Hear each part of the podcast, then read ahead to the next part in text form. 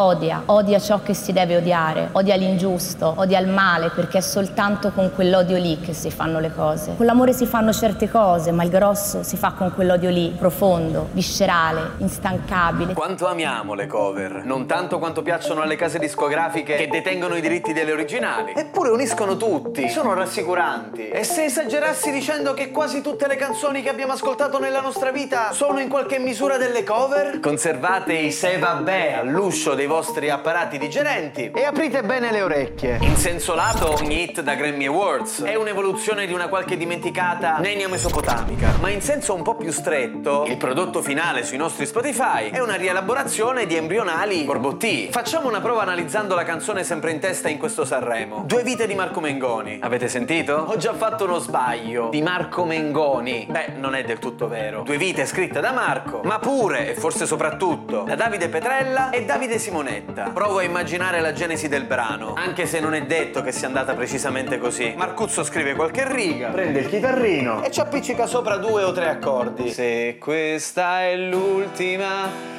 canzone e poi la luna esploderà. Quando l'ugola di Ronciglione è soddisfatto, crea un gruppo WhatsApp con Petrella e Simonetta e gli canta a cappella qualche pezzettino del suo WhatsApp-buio. E lì comincia la magia. Oh, compà, qui facciamo così.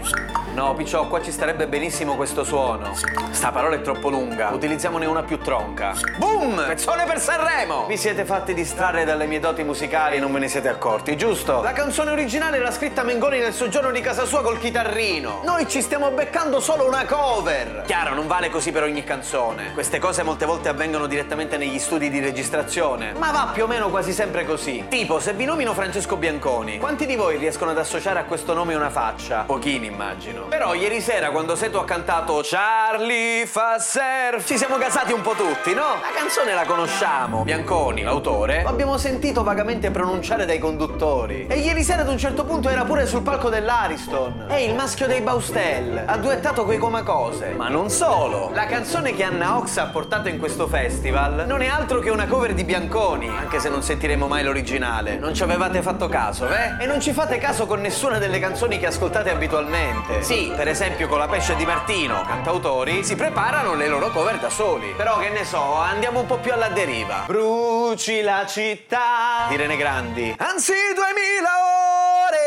della Sattei in gara in questa edizione del festival. Eppure una un po' più da intellettuali, cantata da Mario Venuti e Franco Battiato. Perché i capolavori di Beethoven non erano l'ardore dei vent'anni. In tutte e tre queste canzoni c'è lo zampino di quello di prima. Francesco Bianconi dei Baustel. Cosa ascoltiamo quindi tutti noi da una vita? Cover. Sì, è chiaro, ci sono cover più riuscite delle altre. Ci sono cover addirittura migliori delle originali. L'esempio più clamoroso è A mano a mano. L'originale è di Riccardo Cocciante, ma la più famosa e diciamolo anche la più bella è di Rino Gaetano. Eh, lo so, le canzoni vivono di vita propria. Non dovremmo badare al cantante coverando qualcuno. Adesso ve ne dico una che vi farà mancare la terra sotto i piedi. Il Festival di Sanremo non è altro che una cover. L'originale si svolse per la prima volta nel 1936 a Rimini. Ok, aspetto un attimo che raccogliete le mascelle dal pavimento. Fatto? Ok. Ve lo immaginate il Festival di Rimini? Certamente no. Ma vado avanti. Nelle prime edizioni del festival i cantanti erano soltanto tre. Erano sempre loro a cantare le 20 canzoni in gara. I cantanti non erano altro che dei vecchi lettori CD ante litteram. Le vere protagoniste, tempi or sono, erano le canzoni. Mo te le votiamo solo il più caruccio, mannaggia a voi. Non crediate che le cover si riducano soltanto alla musica, eh? Avete visto Arisa con lo stesso vestito del primo violino della scala? Cover modereccia. La Ferragni in quest'ambito fa scuola di cover da tutta la vita. Ha iniziato dalla sua cameretta vestendo cover di altri stilisti, fino a quando si è potuta permettere il lusso di cantare anche delle canzoni tutte sue. In una qualche misura partiamo tutti facendo delle cover. È come la pisciatina del cane. Dall'imponente alano al carlino brachicefalo, ogni quadrupede fiuta il piscio degli altri per poterci mingere sopra a sua volta. Ah, qui ci hanno già pisciato, allora ci posso pisciare pure io. È più sicuro pisciare dove qualcuno ha già pisciato. Tipo, quando un qualche oratore, me compreso, non ha nulla di interessante da dire, butta nella mischia una qualche citazione colta. Come disse Tizio Figo da pronunciare ad alta voce, bla bla bla bla bla bla bla bla bla. Cover anche in questo caso. C'è sempre qualcuno che ha detto, che qualcun altro aveva detto, che un altro ancora diceva e così via. Anche in quel caso, un ruzzolone all'indietro di cover continue. Inevitabilmente in ogni campo ci sono cose che funzionano più di altre. L'importante è che ci sia qualcuno che apra la strada, che tracci il solco, che inventi una cosiddetta prima canzone, che tutti gli altri possono provare a coverare. O sotto la doccia o su palchi prestigiosi. Aprite TikTok e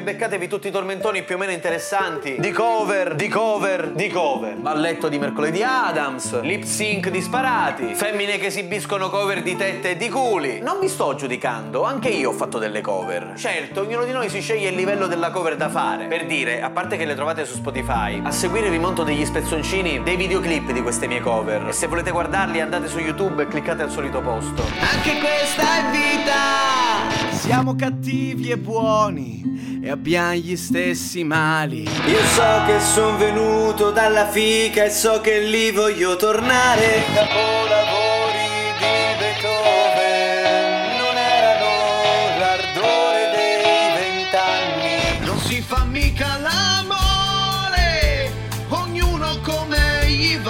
L'ultima non era propriamente una cover, ma un centone. Però vi ho rotto le scatole con tutta questa autoreferenzialità per un buon motivo. Cosa avete notato? Non conoscete praticamente nessuna delle originali, ma soprattutto ho scelto di coverare delle canzoni da intellettuali. Perché? Perché forse è quello a cui vorrei più assomigliare. Ho pisciato sul piscio di gente che stimo perché mi piacerebbe essere come loro. Ma non sono neanche lontanamente come nessuno di quei miti. Chiara Francini, per dire, ieri sera ha fatto un miracolo. Ha pisciato dove non lo aveva ancora fatto nessuno. Cioè, più o meno. A tratti mi ha ricordato la Marchesini e ha utilizzato dei veri e propri stilemi della narrazione teatrale. Eppure è riuscito a far nascere qualcosa di nuovo. Ha cantato, in mezzo a miliardi di spelacchiate scimmie urlatrici, una dolce nenia mesopotamica primordiale. Quanto mi piacerebbe riuscire a canticchiare almeno una stonata cover sotto la doccia della sua hit. Perché tanto queste canzoni poi non le ascoltano in molti. O peggio, quelli che l'ascoltano non la sentono. A noi piacciono molto di più le rassicuranti cover di azzurro perpetrate nei gesti della Ferragni, piuttosto che una cover più terribilmente annunciatrice di morte come può essere, che so, certi uomini di Bianconi, che sarebbe la cover che ha provato a evocare la Francini col suo monologo. C'è una bellissima canzone del maestro Michele Salvemini. No, non quello di cui ho parlato l'altro giorno. Il Michele Salvemini conosciuto dai più col nome di Caparezza. La canzone si intitola proprio Cover, una straordinaria mappa stradale, o forse addirittura stellare, del cosmo della musica. La parte più delicata, il cuore della canzone, capa la rinchiusa nella solida gabbia toracica della vostra ignoranza, usando l'inglese. Cover. I was born